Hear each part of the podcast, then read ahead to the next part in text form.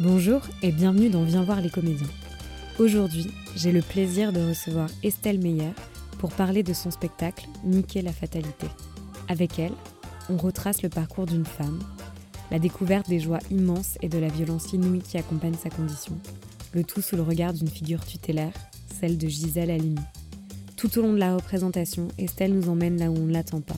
On assiste tour à tour à un récit autobiographique, un concert, un plaidoyer, un rituel chamanique ou encore une performance de derviche, une expérience bouleversante de spectateur. Le spectacle pose une réflexion sur le destin qu'on choisit d'écrire, la façon dont on peut se réapproprier sa vie, son corps, même quand ça semble impossible. Il pose aussi une réflexion sur la façon dont l'intime est universel et sa politisation peut permettre de faire avancer le tout. Et enfin, il pousse à trouver de la joie, de la poésie, de la force, partout, tout le temps. Et on en sort galvanisé. Je vous souhaite une très bonne écoute. Bonjour Estelle, merci beaucoup de participer au podcast. Je suis ravie de te recevoir. Pareil. Tu présentes en ce moment ton spectacle Nickel la fatalité. Est-ce que avant de commencer, je peux te laisser te présenter un peu plus? C'est drôle parce que du coup, ça me fait tout de suite un écho du spectacle où je dis je m'appelle Estelle, je cherche à vivre. Je suis née le 26 mars au début du printemps. Je suis bélier, ascendant balance, appelé peut-être par la grande sève qui soulevait la vie. J'aurais envie de commencer comme ça. C'est une belle manière de commencer. Voilà. Avant de rentrer plus en détail dans le contenu vraiment du spectacle, est-ce que tu peux nous parler du titre Nickel la fatalité? À quoi ça fait référence? Pourquoi ce choix de titre?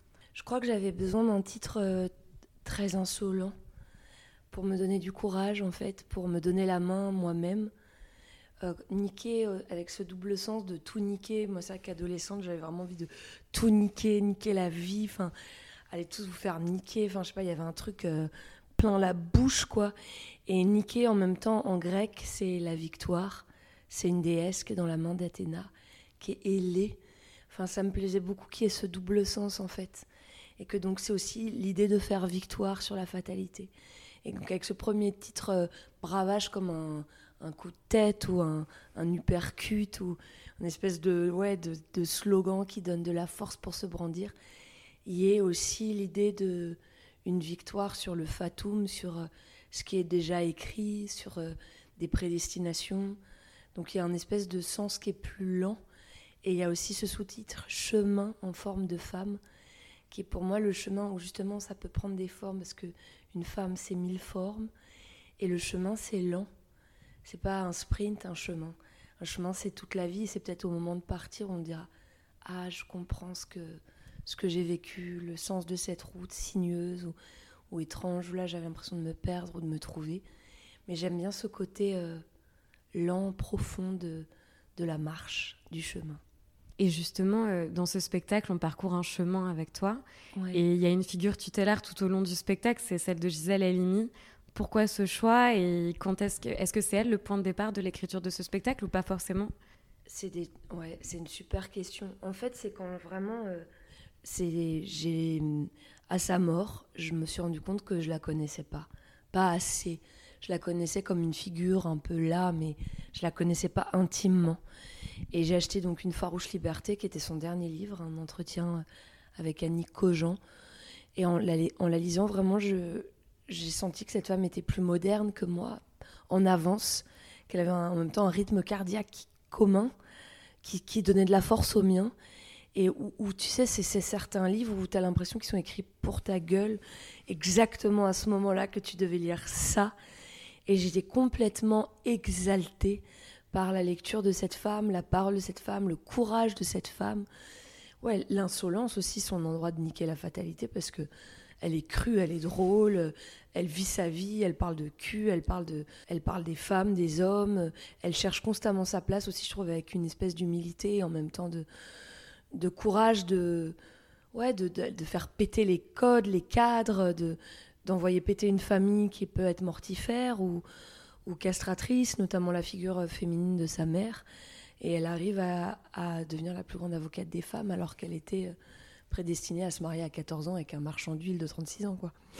Donc de lire Gisèle, j'ai fait OK. Et c'est notamment en, en, découvrant le premier procès qui la rend célèbre, quand elle défend Jamila Boupacha, qui est donc une militante FLN euh, pendant la guerre d'Algérie, pour moi une espèce d'antigone comme ça, brûlante, qui est accusée d'avoir posé une bombe, qui est condamnée à mort et qui sera torturée et violée en prison, dans un moment où la France dit mais il n'y a absolument pas de torture en Algérie. Et donc c'est sa rencontre aussi avec Simone de Beauvoir. C'est euh, c'est un moment très clé de sa vie. C'est une figure aussi complètement précurseuse de l'anticolonialisme, de, la sororité qu'on vit tellement plus fort aujourd'hui. Et justement de traverser la mer, elle qui venait de Tunisie, qui rêvait de la France comme le pays des droits de l'homme, le pays euh, de l'égalité. Finalement, elle rencontre l'antisémitisme, elle rencontre un pays plein de contradictions. Et donc, elle retourne en Algérie à l'appel du grand frère de Jamila qui lui dit Il faut que vous veniez sauver ma sœur. Et elle s'empare, comme tous les grands procès qu'elle fera, euh, le procès donc du viol d'Aix-en-Provence, le procès de Bobigny avec euh, Marie-Claire Chevalier, c'est à chaque fois d'une femme, elle fait avancer le tout. Moi, c'est ça qui m'a bouleversée aussi. Euh, en ça aussi, je trouve que le métier d'avocate et d'acteur, d'actrice, c'est très proche parce que c'est aussi plaider, c'est défendre une cause, c'est endosser l'humanité, se mettre à la peau d'autres. Et elle disait, mais moi j'ai toutes les, les, qualités pour être une très mauvaise avocate, j'ai aucun recul. Et c'est ce que elle dit aussi, moi je veux être avocate, pourquoi? Parce que je veux pouvoir me défendre. Et en défendant d'autres, elle se défend elle, comme si, presque comme s'il était chamane aussi, dans le sens où elle n'est pas coupée de l'autre. Elle n'est pas coupée, elle est, elle est en solidarité, en compassion avec d'autres êtres, d'autres femmes, qu'elle défend comme si c'était une mère louve. Ça, ça m'a beaucoup touchée. Donc j'ai dit, je, me rappelle, je mangeais chez Margot Escanazi qui a fait la mise en scène. elle faisait des boulettes, j'étais assise par terre, c'est très concret. Et je lui ai dit, écoute Margot, je, j'aimerais faire un spectacle sur euh, Gisèle Halimi, je voudrais, je voudrais faire... Euh, je voudrais faire toute la défense de Jamila par euh, Gisèle et je voudrais écrire le journal intime de Jamila parce qu'elle a assez peu parlé. Sa parole, elle a été ensuite retour, elle a été récupérée par, par le mouvement du FLN. Elle est retournée en Algérie. finalement, elle, elle, qui a été tellement une héroïne, elle a été rangée après. Donc elle n'a pas pu aller non plus au bout de cette lutte, de, cette, de, ce déploiement du symbole dont elle était devenue. Et, euh, et du coup, j'étais souvent frustrée de genre, qu'est-ce qu'elle en a pensé, elle? Qu'est-ce qu'elle en pense, elle? Quel mot elle mettrait, elle, sur, euh, sur sa torture, sur son viol? Quel chemin elle a fait ensuite? Et aussi parce que pendant la, le confinement, j'ai beaucoup travaillé la poésie, notamment des femmes arabes, justement j'avais envie de tresser entre euh, voilà la parole poétique euh, est tellement brûlante. J'avais notamment euh, découvert une autrice poétesse turque, Muser Yeniyei, qui dit le cœur, la plus grosse pierre que, que Dieu m'ait jetée, sous le titre Lapidation. Et je me disais, enfin, je, sentais un cri qui montait. Et donc voilà, j'avais envie, comme dans les rêves, d'être toutes les figures en fait, où on est toutes les figures de son inconscient, ou d'être à la fois Gisèle, Jamila, moi, les femmes de ma famille. Et Margot, en très bonne accoucheuse, assez vite m'a dit Mais de quoi tu veux parler, toi, derrière ça? Et là, j'ai fait Oh putain. Et merde Et en fait, ça n'attendait que ça. C'est beau parce que j'ai commencé à chanter avec un homme aussi qui me disait Il faut que tu chantes, qu'est-ce que tu veux chanter? Comme si j'avais tout d'un coup des gardiens qui me disent Vas-y. Euh, à des moments de ma vie, sans doute parce que je suis prête, ou qu'ils le voient, je ne sais pas quelle est l'alchimie magique de ce chemin. Et j'ai commencé à écrire, à écrire, à écrire, à écrire, jusqu'à déposer le récit d'un viol. Et Margot assez vite m'a dit euh, le spectacle, c'est ça. Après, il a fallu tout un temps, je dirais, de, de maturation, d'acceptation psychique, spirituelle, émotionnelle, de dire ces mots, de le dire en public, Qu'est-ce que je voulais dire avec ça? Quel tressage je voulais faire avec Gisèle? Et le fait aussi, ça revient avec ce titre, avec ce titre euh, qui me donnait de la force, où c'était pas ronron sur la commode, on va y arriver, c'est doux de vivre. Il y avait un côté vie et mort, face à face avec à la fois son destin, mais pas écrasant, mais qu'on choisit d'écrire, et de se réemparer de sa parole personnelle, de d'avoir courage dans son existence, d'affronter les, les, dragons, les monstres, les blessures, les, les cachettes de sa vie, d'aller les regarder, d'aller écrire dessus. Et puis ça a été aussi toute une réflexion de à quel point je parle intimement des choses, jusqu'où je parle, est-ce que j'ai le droit de mentir, est-ce que j'ai le droit de dire, qu'est-ce qui compte? Et puis très vite aussi, il y a un an et demi, je me suis dit, putain, il faut qu'il y ait de l'issue. C'est-à-dire que je ne veux pas rester clouée dans la douleur, dans des positions, il n'y a pas de victime. Je veux reprendre pouvoir sur ma vie, sur mon corps, sur les blessures que j'ai vécues. Et je veux, je, veux être, je veux être triomphante, comme Niké, la, la victoire.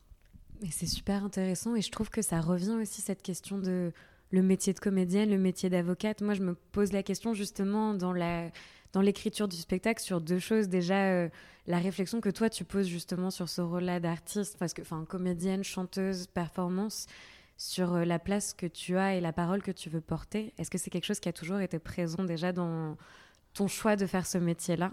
Je pense. Je pense. Euh, enfin, c'est vrai que moi j'adore Athéna. non, mais j'ai un rapport à la justice, je pense. Mais pas la justice morale, oui, non, bien, mal. Mais de. Je, trouve que c'est une responsabilité d'être actrice. Dans le sens où c'est une parole qui devient publique. Tu vois, même là, je le vois dans les retours, les retours qu'on me fait. Je trouve que ça demande une parole impeccable, très consciente. C'est une parole responsable parce qu'il y a des gens qui viennent et que c'est des énergies tellement puissantes. La scène, on sait bien, de cathartique, il y a, des, des, dieux, des déesses qui passent, il y a des pulsions, des, énergies, il y a des tigres qui sont lâchés. Il faut faire très attention. Enfin, je trouve qu'il faut une grande conscience euh, de ce qu'on dit, de ce qu'on fait, de ce qu'on représente. Et c'est pour ça que pour moi, de m'aventurer dans ce domaine euh, qui parle du viol, qui parle, qui parle des abus, qui parle de l'injustice entre les hommes et les femmes, d'être pas né dans le bon sexe. Quand je parle de ma grand-mère qui dit euh, T'es pas trop déçu, c'est une fille. Ma mère vient d'arriver sur la terre, c'est sa première enfant. je crois que ça, ça m'a marqué aussi quand j'ai lu Gisèle. Gisèle, elle dit que son père a, rien dit pendant trois semaines de sa naissance, le temps de se remettre de cette fatalité terrible. Et moi, je suis là, je vais avoir un gosse. Je fais, mais attends, mais c'est quoi le rapport au monde, en fait? Enfin, Comment rééquilibrer ces millénaires Et en même temps, je suis bien petite et j'y arriverai pas. Et, et en même temps, je peux faire que y arriver. Parce que je le fais dans ma vie, je le fais pour d'autres et je suis hyper touchée aussi de, des retours des êtres que, que ça aide à libérer ou à donner courage ou à se sentir moins seule. Et aussi pareil, le rôle de l'actrice, de l'autrice, c'est aussi faire entendre des mots qu'on n'entendait pas forcément dans un discours euh, dominant qui est plutôt euh, encore masculin, patriarcal, parce que c'est long à déconstruire. Donc plus on entendra d'autres voix, plus les référents, ils, se décalent et ça donne de l'air à tous, hommes et femmes. Et c'est pour ça aussi, tu vois, la, dernière phrase du spectacle, c'est que s'aiment enfin les hommes et les femmes, que s'aiment enfin les hommes et les femmes. Enfin, vraiment, de s'aimer, de se respecter comme euh, une autre moitié du monde, dont le regard m'est nécessaire, mais indispensable, sinon on asphyxie, parce qu'on a besoin d'altérité.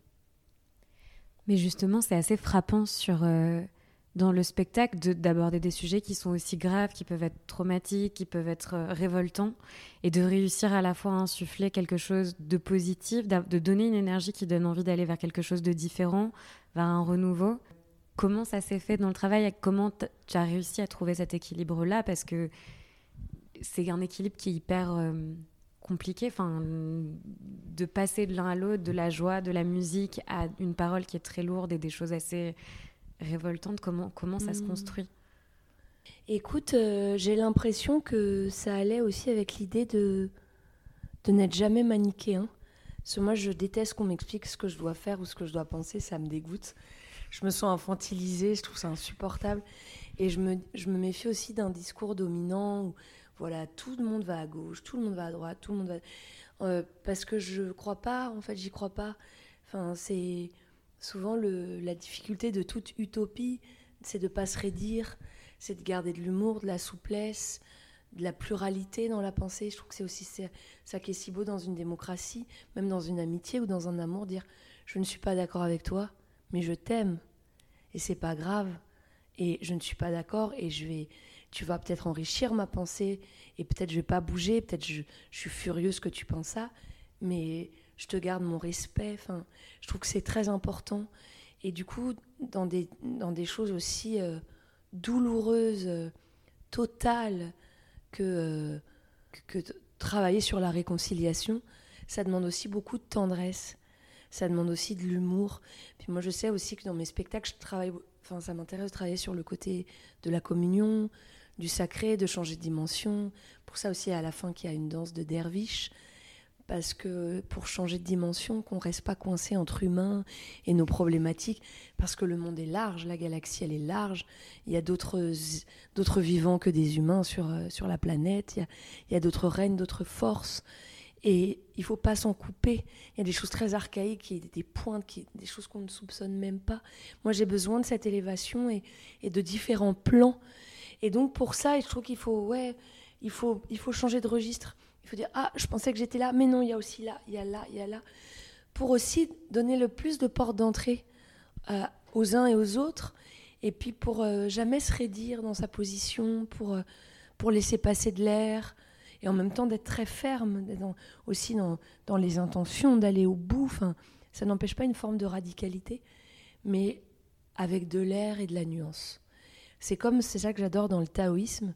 Tu sais, c'est il y a le Tao, c'est blanc, noir, le yin, le yang, mais déjà dans le noir, il y a du blanc, déjà dans le blanc, il y a du noir, et tout est en mouvement. Parce que tout ce qui se fige, c'est la mort. C'est la mort, comme quand on dit un texte euh, dans les religions. C'est comme ça, on n'y touche plus. Mais tout ce qui ne bouge pas meurt. Je veux dire, il faut que la vie passe constamment. Et nous, dans notre pensée, dans le corps, on est de l'eau. L'eau doit pas, doit pas croupir. Il faut qu'elle vive, il faut qu'elle bouge. Donc, il faut rester en mouvement dans sa pensée faut, faut se faire abreuver par d'autres, faut, faut se faire déplacer, faut s'engueuler, faut être d'accord, faut lire, faut ouvrir la fenêtre, faut. Je trouve qu'il faut beaucoup d'air. Mais justement, ça, tu l'apportes de plein de manières dans le spectacle. Moi, je trouve qu'en tant que spectateur, on est c'est génial parce que on n'est pas justement considéré comme des spectateurs passifs à qui on dit bon maintenant asseyez-vous, je vais vous parler. Et je me demandais comment tu te prépares parce que c'est un rapport aussi qui doit être pour toi assez fort avec ton public parce que justement, il n'y a pas cette barrière de je viens et je viens délivrer un message. Tu apportes des choses très intimes et en même temps d'être très proche du public qui est là. Comment tu te prépares avant? Est-ce que tu as des... Bah, c'est marrant, euh, tu vois, souvent j'aime bien prier moi avant de jouer, de, de, de, de, vraiment me connecter à des choses plus grandes que moi et aussi de m'autoriser un, un premier degré, d'avoir d'être vraiment dans ma parole, de, par exemple, souvent je parle à Gisèle, tu vois, je, lui demande de, de nous protéger, que sa parole soit portée au plus haut, que qu'elle soit respectée dans ce qu'elle est. Je pense aux femmes qui nous ont précédées, aux grandes femmes. Je pense aussi aux animaux. Enfin, tu vois, pour moi, c'est une prière. Les loups, les félins qui sont aux aguets tout le temps. D'être en acuité, de pas ronronner dans sa propre suffisance, ou justement, je vais expliquer. Et puis en même temps, hier, justement, j'aimais bien, je me sentais très légère et je me suis dit, oh, mais allons-y, sautillant aussi. Et puis j'aime bien aussi penser le spectacle comme une fête, dans le sens où bah, tu vois, j'adore aller saluer les gens, que les gens se saluent, que tu penses arriver tout seul dans un lieu, mais en fait, tu t'es pas tout seul, tu retrouves tes frères et sœurs humains qui vont voir quelque chose ensemble, c'est beau. Donc c'est aussi de faire du lien, toujours le lien, retrouver le lien, parce que je pense qu'on souffre aussi beaucoup de séparation, où justement, toi tu es comme ça, moi je suis comme ça, toi tu es comme ça. Bon, bah, on peut être tous très heureux dans nos petites cases, mais ça peut être très limitant aussi. Comment tu retrouves de l'amour, de la tolérance entre les règnes, entre les sexes, entre les âges, entre les générations? Ça me plaît beaucoup qu'il y, ait beaucoup de jeunes, qu'il y ait des femmes âgées. Moi, ça me rappelle quand j'avais avorté et ça me touche trop. Enfin, tu vois, de, des hommes, vous m'avez fait comprendre des choses euh, sur le masculin. Il y a un jeune homme de 20 ans qui m'a écrit pour me dire... Euh, enfin, moi, je n'ai jamais supporté cette différence entre les sexes et tu m'as donné à comprendre euh, quelque chose que je saurais jamais, de se sentir parfois seul ou écarté dans ce sexe de femme et, et, c'est trop beau que tu sois avec deux hommes au plateau. Enfin, tu vois, j'aime que ça apporte de la réconciliation. Donc je m'y prépare. Euh, bah, j'ai peur toujours avant. Je me dis, oulala, est-ce que je vais y arriver? Tu vois, je sais que je pars quand même pour un, un bon trajet qui passe par tellement d'étapes. Je me dis, bon. Et puis je me dis toujours, bah, repasse par ton par ton cœur, par ta vérité. Essaie de parler vraiment. Par exemple, tu vois, aujourd'hui, je me sens fatiguée. Je me dis, bah, en fait, un humain, c'est fatigué aussi. Donc, ça va peut-être parler à d'autres fatigues, à d'autres êtres. Parce qu'on est fatigué aussi, les humains. C'est millénaire, cette fatigue de vivre, de trouver le chemin, de recommencer chaque jour à essayer de faire quelque chose de valable ou d'intéressant sur, euh, sur cette terre. On fait tout ce qu'on peut. Donc, je sais pas, c'est aussi avec de la tolérance, quoi. Pour ma gueule, pour mes musiciens, pour mon équipe, pour les gens qui sont là. D'essayer de vraiment de, de parler avec humanité, quoi. Sans, sans surplomb, humble et en même temps euh, avec nécessité. Donc, il y a une forme de puissance qui vient de la, de la nécessité. Parce que moi, j'ai besoin de dire ça.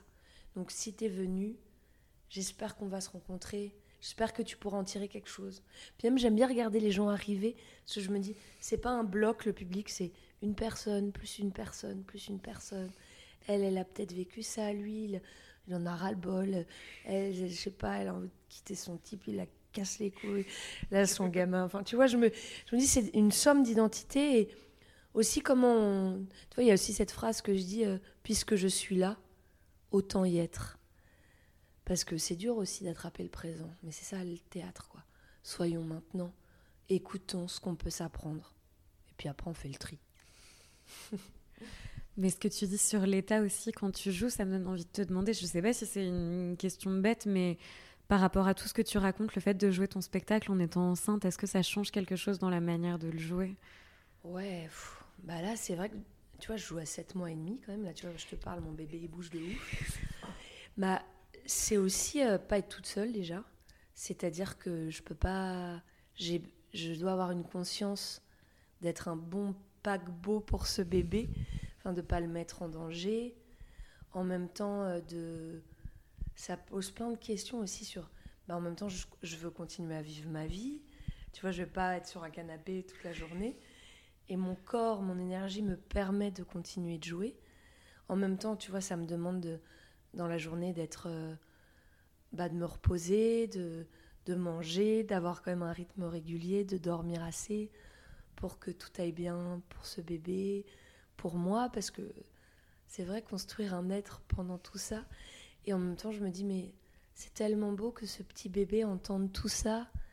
C'est déjà son histoire, comme s'il avait aussi justement une protectrice, Gisèle, euh, d'éveiller cette conscience, de, ouais, de partager aussi, de euh, de pas séparer les mondes une fois de plus. Puis c'était aussi pour moi un acte aussi politique. C'est important, je trouve, euh, bah, de pas choisir entre la maternité et se réaliser. Et que, euh, bah voilà, ça fait des millénaires, on était là, vous êtes très mignonne, reposez-vous, attention. et que la femme, elle était écartée de ce moment-là. Mais en fait, bah voilà, un corps enceint, c'est Enfin voilà, je fais un spectacle sur la femme qui a créé Choisir la cause des femmes. Donc je peux pas avoir meilleure avocate que de faire ce spectacle sous toutes ses formes. Puis après, j'aurai peut-être un postpartum au bout du scotch, le ventre complètement flascos. Bah, je continuerai de jouer. J'espère que je jouerai vieille avec euh, mes seins qui montent, qui descendent, qui vivent leur vie. Tu vois, d'accepter tous nos corps aussi. Et que c'est beau en fait de voir tous les corps. Et, et c'est beau parce que en fait, les gens sont archi touchés que je sois enceinte mais une femme qui m'a dit non mais il faut que vous mettiez un faux ventre après enfin. Genre c'est trop beau. Trop bonne idée. Trop bonne idée. Et aussi je pense qu'avec ce spectacle c'est aussi de montrer un corps qui a niqué la fatalité car fait confiance au masculin. En tout cas pour moi ça veut dire ça. Euh, est-ce que je pourrais te demander euh, si tu accepterais de partager un extrait du texte avec nous? Bien sûr. Moi, ma liberté, c'était d'atteindre le continent femme le plus vite possible. J'avais tellement hâte de me maquiller, d'avoir l'air plus grande, adulte, de disposer de moi, d'embrasser la liberté avec des lèvres rouges. Quand j'ai dix ans, je cherche les stylos les plus noirs que je trouve et je me crayonne les yeux au marqueur en mode vénère. Je me regarde de côté, l'œil furieux, un œil d'Orient et de colère. Parfois, je me regarde dans le miroir et franchement, je ne sais pas qui c'est. Je sors du bain chaud et toute nue, avec les cuisses encore toutes rouges du bain brûlant, là sur la moquette face à l'immense miroir, je regarde mon sexe. Je le trouve rougeau, têtu, libre, insolent, plein de lèvres et de peau, un labyrinthe rouge qui scintille, ouvert. Je suis très étonnée de mes poils noirs, crépus, comme si ça avait rien à voir avec ma gueule, avec ma tête. C'est à moi ça? Ça fait partie de moi? J'allume des longs encens, et tout en faisant semblant de fumer des cigarettes immenses, je me regarde en me rêvant courtisane, femme pirate, gitane, ayant de grandes conversations. Oui, tout à fait, Constantin, tout à fait. Oui. C'est aussi mon avis sur la littérature. Femme libre, désirante, fumant l'opium dans des salons chargés de dorures. Merci beaucoup. Avec joie. J'espère que l'épisode vous a plu et vous aura donné envie de découvrir le spectacle. Vous pourrez trouver plus d'informations sur la page Instagram Viens voir les comédiens. À très vite.